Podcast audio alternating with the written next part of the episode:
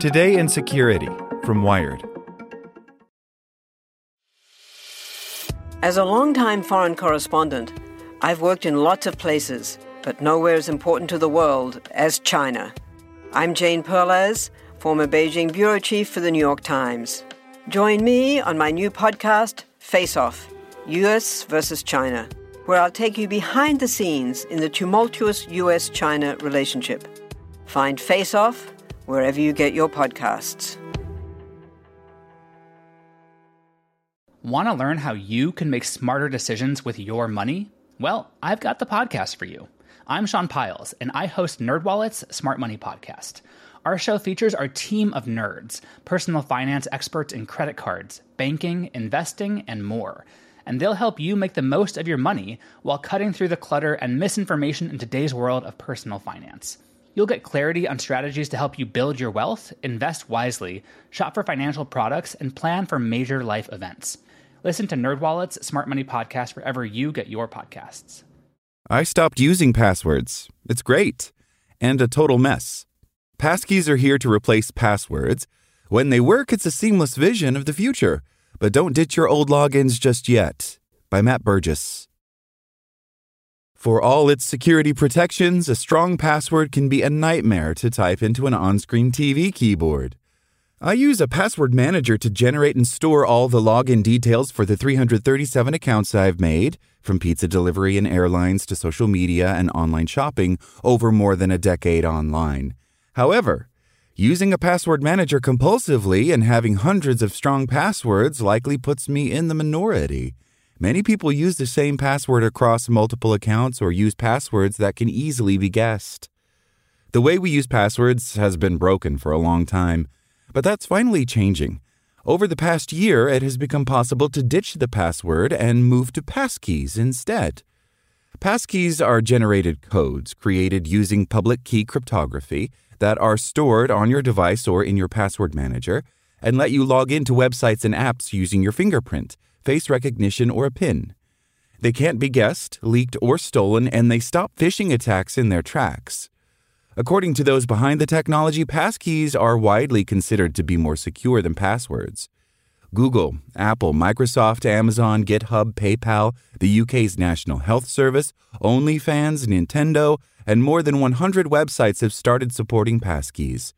More than 8 billion online accounts can set up passkeys right now, says Andrew Shikiar, the executive director of the FIDO Alliance, an industry body that has developed the passkey over the past decade.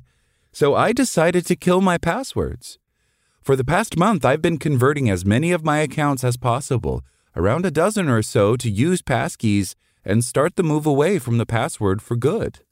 Spoiler when passkeys work seamlessly, it's a glimpse of a more secure future for millions, if not billions, of people, and a reinvention of how we sign into websites and services. But getting there for every account across the internet is still likely to prove a minefield and take some time. Put very simply, when you create a passkey, the website or app you're using generates two pieces of code. One is stored by the website or app, the other is saved on your device. When you log in, you prove it is you via a face scan, fingerprint, PIN, or however you'd usually unlock your device, and the two pieces of saved code communicate with each other. That means that creating a passkey as a user is relatively simple. All you have to do is visit your account security settings and go through the options to set up and save a passkey. In most cases, that's just a few clicks. Logging into my Coinbase account is the perfect example of how passkeys can work. To sign in to the cryptocurrency trading app, which I largely had forgotten I had an account with, it now just takes seconds. Opening the iPhone app, I can tap on the option to sign in with a passkey, which sits alongside the choice to enter my email address or sign in with an existing Apple or Google account. I tap the passkey option, and a pop up appears to ask whether I want to use Face ID to sign in, and says it will use the passkey saved in my iCloud keychain. A quick face scan later, and I'm logged in. No password, no username, under 20 seconds to sign in. However, there are a few things that caused me problems setting up passkeys. My first attempt was disastrous. In that case, my work laptop wasn't running an operating system that supports passkeys. While waiting for it to update, the PayPal app kept glitching and wouldn't let me complete the passkey process. Then I couldn't create one specifically for TikTok as I used my work Google account to create the account. When I tried to set up a passkey for Amazon and needed to scan a QR code on my phone, I found that my password manager, Bitwarden, currently doesn't support passkeys on mobile. Using passkeys likely means having a different mindset from how you think about passwords. There's nothing to remember when you log in, and you have to use something else to store your passkeys. Passkeys can be stored in Amazon's, Google's, or Microsoft's password manager systems, your browser, a dedicated password manager, or on a physical security key. I created a Google Passkey on one USB key, and all I need to do to sign in is essentially plug it in. All of the devices I use professionally and personally are Apple, meaning I haven't tested passkeys between my iPhone and a Windows laptop, for instance. The technology is mature, the front end is still nascent, Shikiar from the FIDO Alliance says. Over the past year, the FIDO Alliance has also been working on user experience guidelines, he says, making it more straightforward for people to sign up and use passkeys across systems. Gary Orenstein, the chief customer officer of password manager Bitwarden, says there are multiple groups involved in the creation and rollout of passkeys. So transitioning to a world where everything is seamless takes coordination. The standards are at one level, user expectations are at a different level, he says. The vendor implementations are at a third level and they're merging, but it takes time. Being able to save a passkey on essentially any device makes them more useful and means you aren't locked in to Google's, Microsoft's, or Apple's ecosystems. However, where you save a passkey is going to take some remembering. When setting up one passkey, I was asked by my password manager, browser, and the device operating system whether I wanted to save my passkey with each of them. Picking one spot and sticking to it is probably the best option. Most of my work is done on my laptop, and it's rare that I download new apps or log out of apps on my phone, so I have been saving the majority of my passkeys in Bitwarden, which costs me $10 a year for a premium account alongside my hundreds of passwords.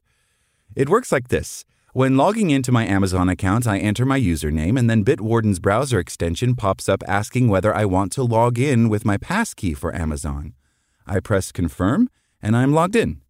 It also offers the option to use my device or a hardware key to log in, and if I select one of these options, it looks for passkeys stored on my laptop. However, as mentioned, Bitwarden doesn't currently offer passkeys on mobile, meaning that to get the mobile first Coinbase integration to work, I ended up saving that passkey to iCloud's keychain instead. Orenstein from Bitwarden says that making passkeys work on mobile is a priority for Bitwarden and more support should be rolling out in the coming months. The company has seen a fantastic adoption of passkeys so far, he says, but acknowledges people will have to get used to the change. You still need an awareness about where it is, Orenstein says. I think over time, as an industry, we can reduce the need for that awareness, hopefully to zero. You may not have set up any passkeys yet, but it's only a matter of time. Tech companies are starting to make passkeys the default, and more businesses are adopting them. In the past couple of weeks, X has started allowing some people to use passkeys, and WhatsApp is bringing them to iPhones and iPads after previously rolling out passkey support for Android devices. Leona Lassak, Blase Ur, and Maximilian Golla, three academics from Germany and the US who have researched the adoption of passkeys, say that businesses they've interviewed are generally positive about the adoption of passkeys and the extra security it will bring. However, it will likely take some time until the majority of websites, apps, and companies are using passkeys for everything. I don't think we will have a big bang in the next few months, Lassak says. It's going to be a slow process, which, on the way, will then also catch other and smaller entities. As a result, passwords will still be around for a while. It'll be a long time until I have converted my remaining 320 ish accounts to be using passkeys. And for the time being, at least, those accounts where I do have passkeys will still have existing passwords that I can fall back on. Passkeys is having fewer passwords, but not necessarily no passwords, says Golla. Experts recommend setting up a few passkeys whenever you come across them on your online accounts, rather than necessarily trying to change them all at once. There are guides on what websites are using passkeys already, and Google, Microsoft, and Apple all have straightforward explanations on how to create passkeys. And there are plenty of benefits to getting started now. They are a true password replacement that eliminate the threat of phishing, eliminate the hassle of password resets, and eliminate the liability that service providers have when they're managing thousands, tens of thousands, or tens of millions or billions of passwords, Shikiar says. It really is an entirely new way of doing user authentication. Thanks for listening to Wired. My name is Zeke Robison, and for more stories like this one, visit us at wired.com. Like what you learned? Subscribe everywhere you listen to podcasts and get more security news at wired.com/security. Want to learn how you can make smarter decisions with your money? Well, I've got the podcast for you. I'm Sean Pyles, and I host NerdWallet's Smart Money Podcast. Our show features our team of nerds, personal finance experts in credit cards, banking, investing, and more. And they'll help you make the most of your money while cutting through the clutter and misinformation in today's world of personal finance. You'll get clarity on strategies to help you build your wealth, invest wisely, shop for financial products, and plan for major life events. Listen to NerdWallet's Smart Money Podcast wherever you get your podcasts.